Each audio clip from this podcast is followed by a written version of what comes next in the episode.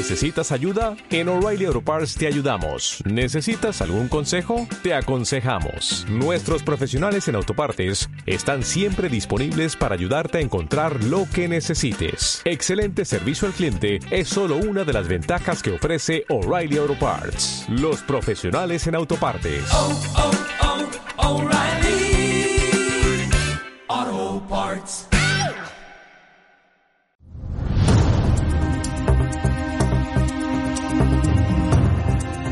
Y nosotros que tenemos cinco minutos para el análisis. Lo vamos a hacer de manos de nuestro buen amigo y compañero, el profesor Sergio Fernández Riquelme. ¿De qué vamos a hablar hoy? Vamos a hablar de una noticia que parece no, pero es muy interesante y muy importante. Rusia y Argelia van a realizar maniobras militares antiterroristas en la frontera con Marruecos. Parece que los ejercicios van a consistir en movimientos tácticos para buscar, detectar y destruir grupos armados ilegales y se producen tras el enfriamiento de las relaciones entre Argelia y España. Sergio, buenos días de nuevo.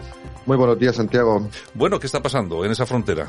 Pues está pasando que el eje euroatlántico ya no es el centro del mundo y Rusia está demostrando que tiene aliados en partes insospechadas, como por ejemplo en Argelia.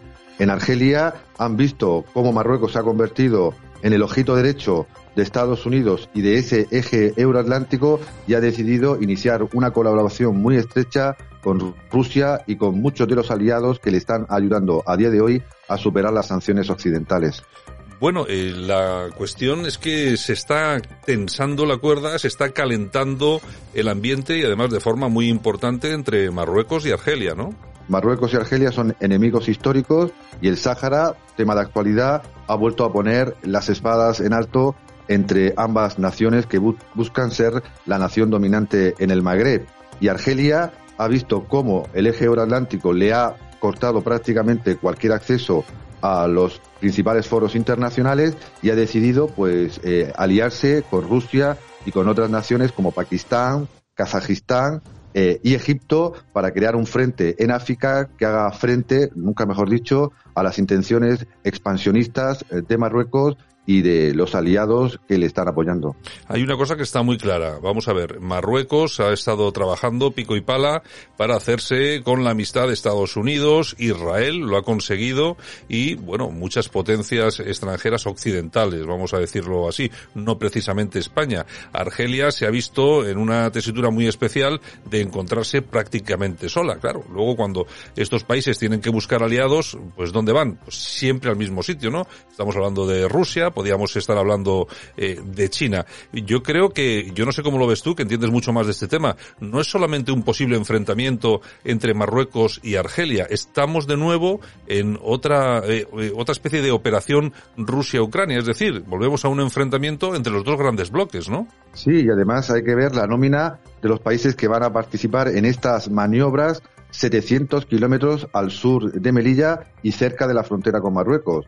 Pakistán, cuyo primer ministro ha denunciado un intento de golpe de Estado financiado por Estados Unidos, Kazajistán, un país que ha sufrido una revolución de color poco antes del conflicto eh, de Ucrania, y Egipto, que eh, tiene una estrechísima relación histórica con la Rusia de Vladimir Putin. Y Sergei Lavrov lo ha dejado bien claro. Rusia no está sola y Rusia va a apoyar a todas las naciones que defiendan su soberanía nacional frente a las ambiciones del eje euroatlántico ahora con Joe Biden. El presidente de la Asamblea Popular Nacional Argelina, Brahim Bougali, eh, ya recibió el lunes al embajador ruso en Argel y reiteró el apego de Argelia a Rusia de forma estratégica y profunda. Se ha señalado en diversos eh, medios de comunicación. Yo creo que todas estas declaraciones son muy interesantes, muy importantes, sobre todo por lo que aporta a un futuro, eh, sobre todo de confrontación entre grandes bloques. Aquí hay países, potencias que ven el mundo de una forma unipolar